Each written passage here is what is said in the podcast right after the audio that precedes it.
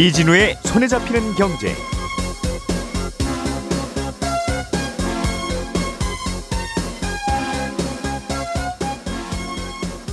안녕하십니까, 이진우입니다. 보험 상품 중에 변액보험이라는 상품은 보험료를 주식이나 채권에 투자하고 그 손익에 따라서 보험금을 받는 구조인데요. 그러다 보니까 이게 수익률이 낮으면 그동안 납입했던 원금에도 훨씬 못 미치는 경우가 많고, 그렇다고 또 중간에 해지하면 원금의 절반도 못 건질 수가 있습니다. 근데 이런 특성을 분명히 알고 가입을 해야 되는데 이걸 잘 모르고 가입하는 경우가 여전히 많다는 보도가 있어서요. 오늘은 이 변액보험이라는 상품에 대해서 자세히 좀 해부해 보겠습니다.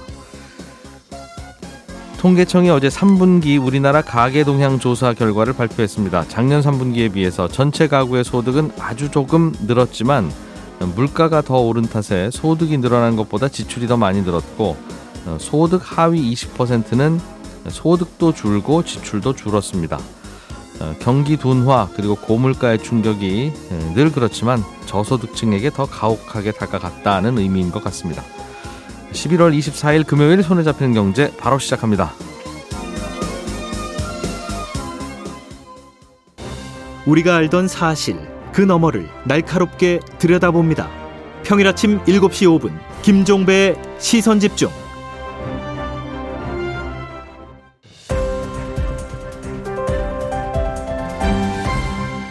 이진우의 손에 잡히는 경제.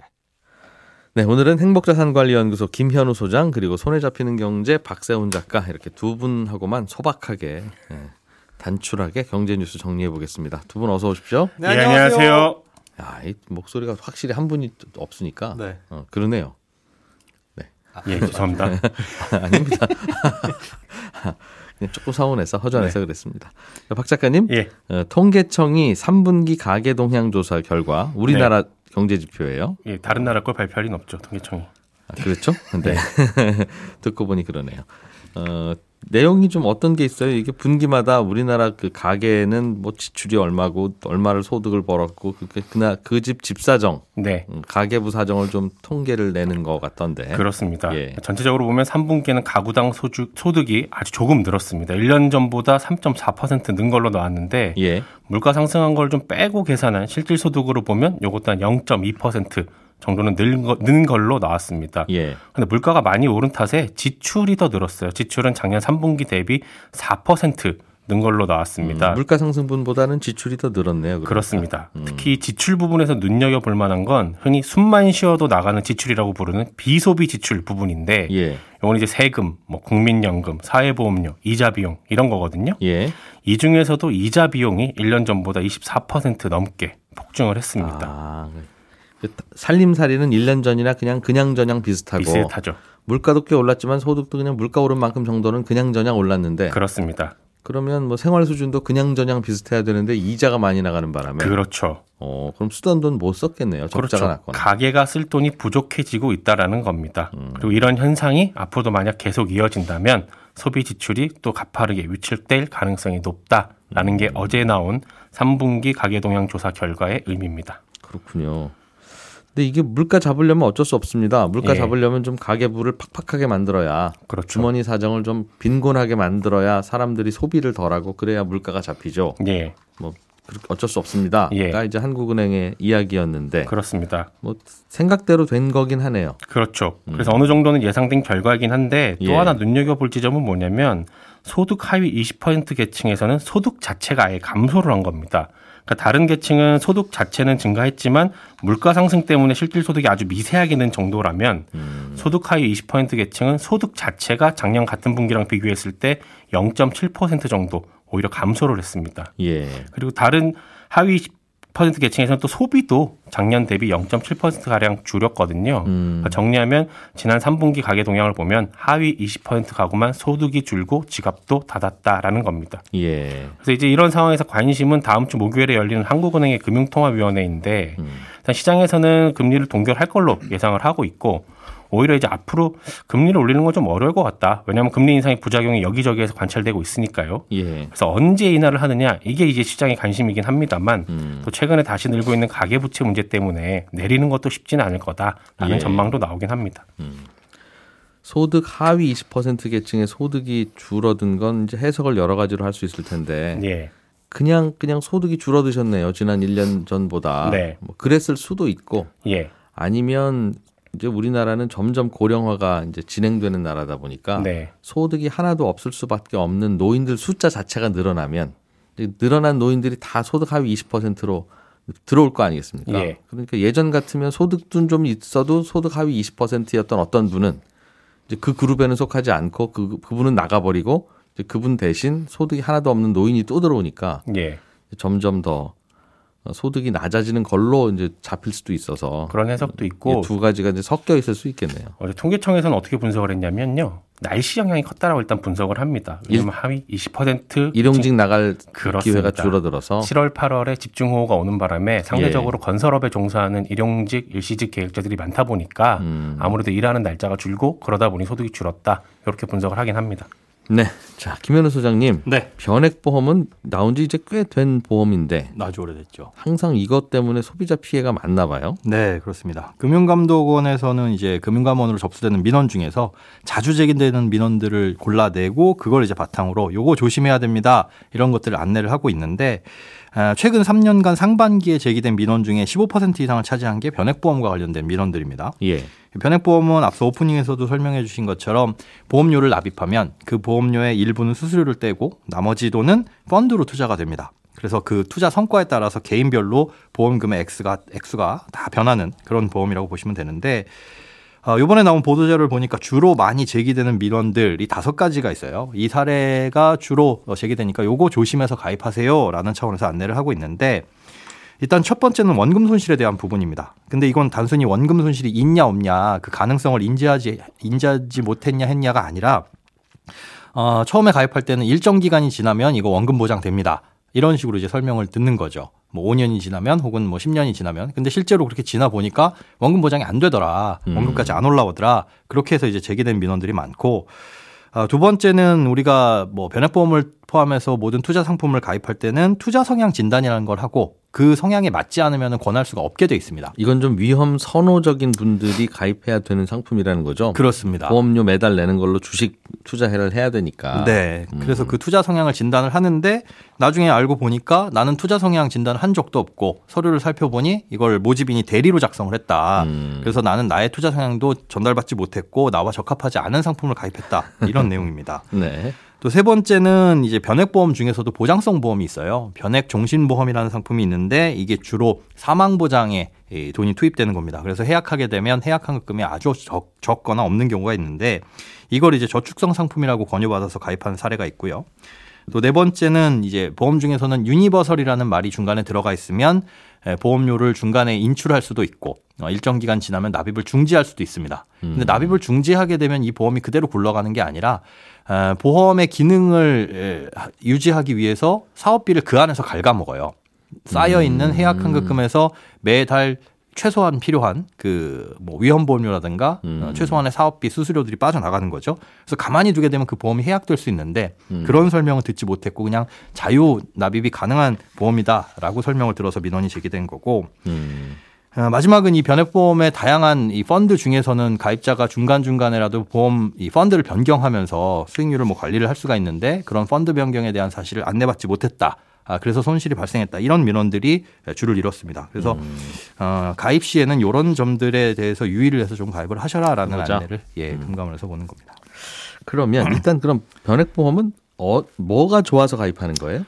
일단 장점은 다른 보험, 일반 금리형 보험에 비해서 수익을 낼 수가 있기 때문에 따박따박 채권 투자하는 것보다는 주식이 많이 오르면 그러면 수익률이 높을 수 있다. 그렇습니다. 그럴 가능성이 있다라는 것 때문에 일반 금리형 상품보다 변액보험을 가입하는 이유가 사실은 주된 이유고요.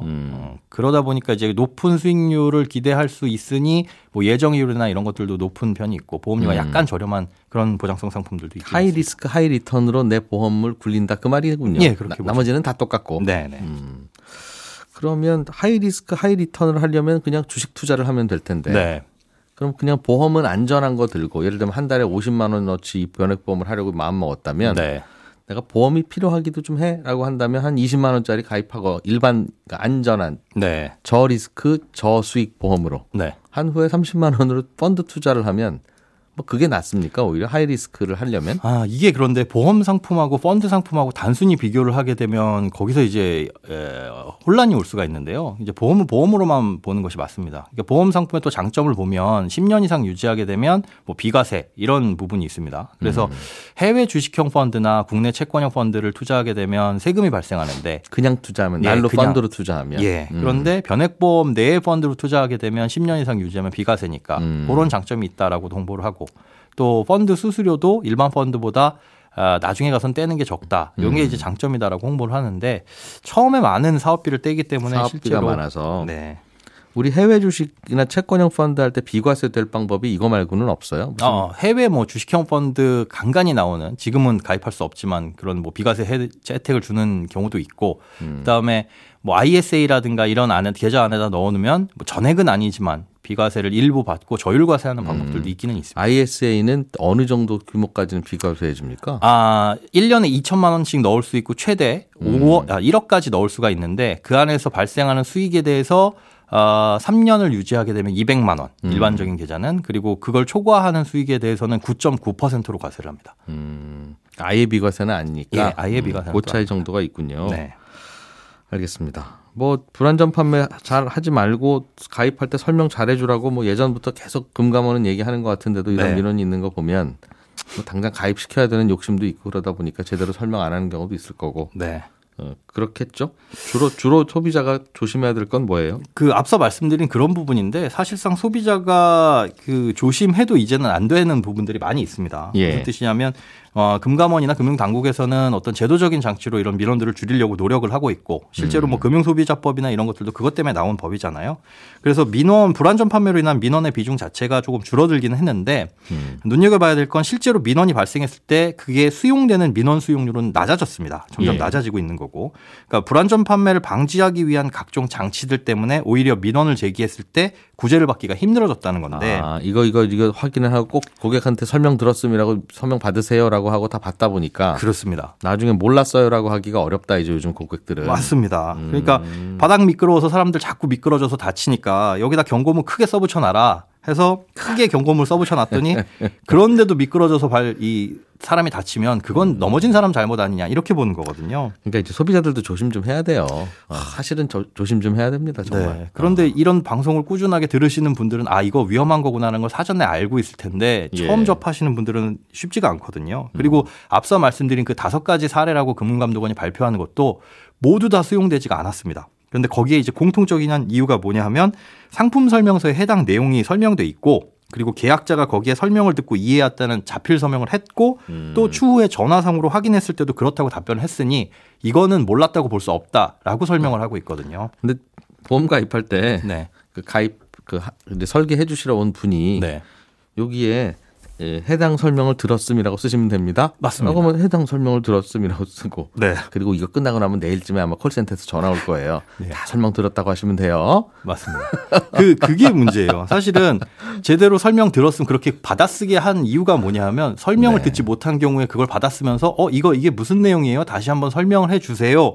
이런 취지로 만들어놨는데 예. 지금 말씀하신 것처럼 이제 설명은 제가 다 드린 거고 이거 이제 가입하는 절차입니다. 뭐 요식행위에 불과합니다라는 식으로 설명을 하면서 작성을 하게 만들다 보니까 이게 결국은 마지막에 가서 민원이 발생을 했을 때 계약자의 과실로 그래요. 이어지는 거고 그걸 한 번 더 체크하겠다고 만든 제도가 해피콜인데 보험사 본사에서 이제 상담원이 전화를 해서 예. 진짜로 설명 들으신 거 맞아요? 라고 했을 때 지금 말씀하신 것처럼 전화 한번 올 텐데 그렇다고 답변하시면 됩니다. 라고 하다 보니까 결국은 이제 소비자 과실로 결론이 나는 겁니다.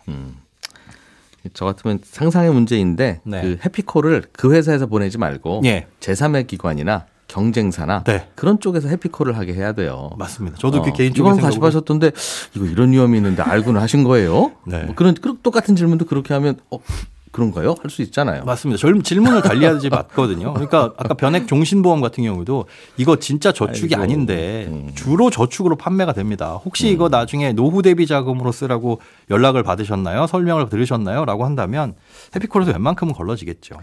그러게요. 뭐 이유가 있으니까 장점도 있긴 하겠으나 나 이거 잘못 알고 가입했으면 언제까지 해지할 수 있는 겁니까? 가입한 지 한 달 이내면은 그냥 취소할 수 있고요. 만약에 중요한 내용을 설명 못 들었거나 약관을 교부받지 못했거나 한다면 3개월 이내 품질 보증 제도를 이용해서 돌려받을 수 있는데 그 이후에는 민원을 제기하는 수밖에는 없습니다. 네. 자, 박 작가님, 영국 이야기 좀 들어보죠. 영국 정부가 감세 정책을 대규모로 내놨습니까? 연간 25조 원 규모로 법인세를 깎아주기로 했는데요. 이 정도는 2차 세계대전 이후로 최대 규모 감세거든요. 그리고 기업뿐만 아니라 개인들이 내는 국민보험의 요율도 지금보다 2%포인트 내리기로 했는데 연봉이 대략 한 5,600만 원이라면 연간 한 74만 원 정도 덜 내게 되는 그런 조치입니다. 세금 깎아주면 이제 정부의 재원이 모자라게 될 텐데 모자라는 거는 불필요한 정부 지출을 좀 최대한 줄여보고 국채를 발행해서 마련을 하겠다라는 겁니다. 그러니까 정부는 빚이 더 늘어나면서 정부 돈도 모자라는데 세금을 깎아주겠다. 그렇죠. 그러면 이거 왜 그러는 거냐라고 물어볼 수 있는데 영국 경제가요. 올해도 굉장히 안 좋았는데 내년에도 한 0%대 성장률을 기록할 거라는 전망이 지금 나오고 있거든요.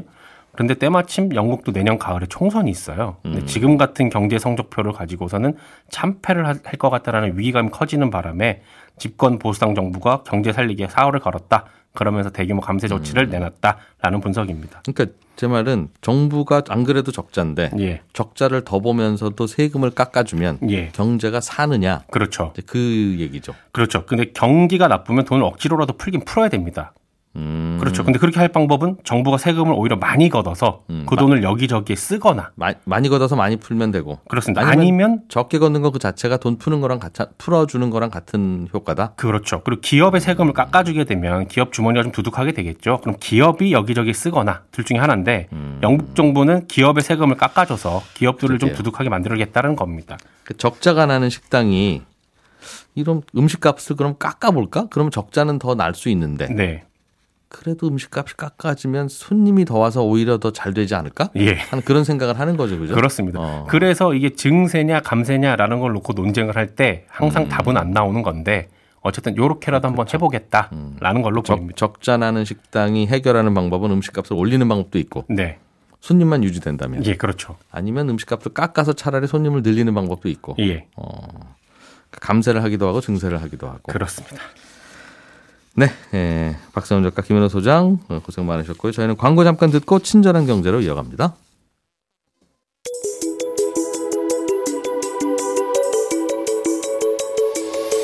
경제를 생각하는 사람들의 즐거운 습관, 이진우의 손에 잡히는 경제를 듣고 계십니다. 매주 처음과 끝에 찾아가는 특별한 코너, 친절한 경제가 이어집니다. 네, 오늘은 청취자 신준기 님이 요즘 아르헨티나의 새 대통령이 아르헨티나는 물가를 못 잡으니까 아예 중앙은행을 없애고 그냥 미국 달러를 아르헨티나 돈으로 사용하는 게 어떠냐 하면서 그렇게 하겠다고 하던데 아르헨티나가 정말 미국 달러를 그 나라 화폐로 쓰면 어떤 일이 벌어질까요? 궁금합니다. 이런 질문을 주셨습니다. 아르헨티나가 자기 나라 돈을 따로 찍지 않고 그냥 미국 달러를 쓰려고 하면 일단 제일 먼저 미국의 허락을 받아야 되는데 아마 그거부터 안 될 겁니다. 왜냐하면 아르헨티나가 달러를 화폐로 쓰기 시작하면 필요할 때마다 미국 돈 달러를 아르헨티나 정부가 마음대로 찍어서 쓴다는 건데 그게 아르헨티나 마음대로 될 거면 뭐 북한도 어렵게 괜히 외화벌이 안 하고 그냥 자기가 달러를 막 찍어서 쓰고 우리도 애써서 수출하지 않아도 되잖아요. 근데 미국이 그러라고 할 리가 없죠. 그래서 아르헨티나가 달러를 막 찍어서 본인들이 쓸 수는 없는데 다만 아르헨티나가 소고기나 콩을 팔아서 번 달러나 관광객들이 쓰고 간 달러가 있으면 그걸 그냥 자기네 나라 화폐로 쓸 수는 있습니다. 파나마라는 나라는 그렇게 외국인이 쓰고 간 달러를 그냥 자기네 나라 돈으로 쓰기 때문에 파나마 정부는 지폐 발행은 따로 안 하고 지폐는 그냥 미국 달러를 쓰고 동전만 파나마 동전을 발행해서 쓰고 있거든요. 그러니까 외국에서 벌어오는 또는 빌려오는 달러가 국민들이 쓰고 남을 만큼 충분히 많으면 파나마처럼 달러를 자기네 나라 돈으로 그냥 쓰는 것도 아예 불가능한 건 아닙니다. 그런데 아르헨티나는 그것도 좀 어렵습니다.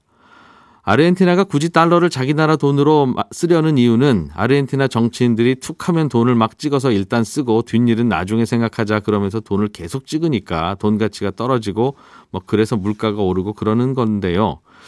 미국 달러를 공용화폐로 쓰면 달러를 막 찍어서 쓸 수는 없고 그러니까 무역으로 달러를 벌어오거나 아니면 어디서 빌려와야 쓸 수 있으니 물가가 오르고 돈 가치 떨어지는 악순환은 막아질 수 있겠지만 나라 운영이 잘 안 되겠죠.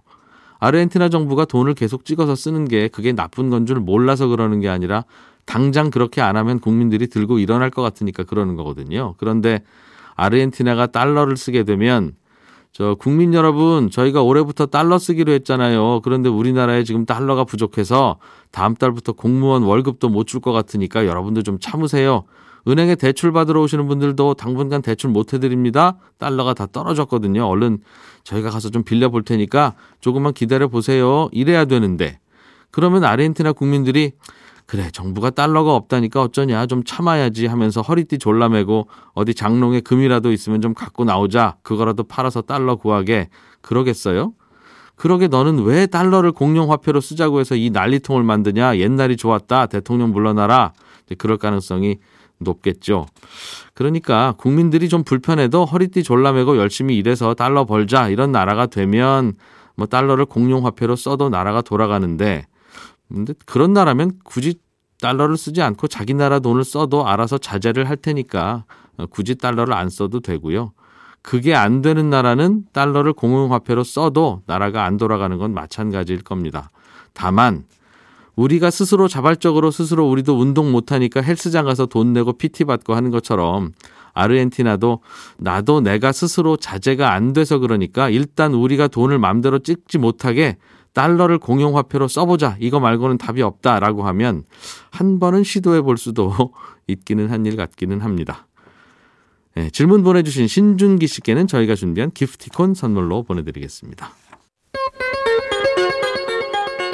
지금까지 이진우였고요. 저는 다음 주 월요일 아침 8시 30분에 다시 오겠습니다. 함께해 주신 여러분 고맙습니다.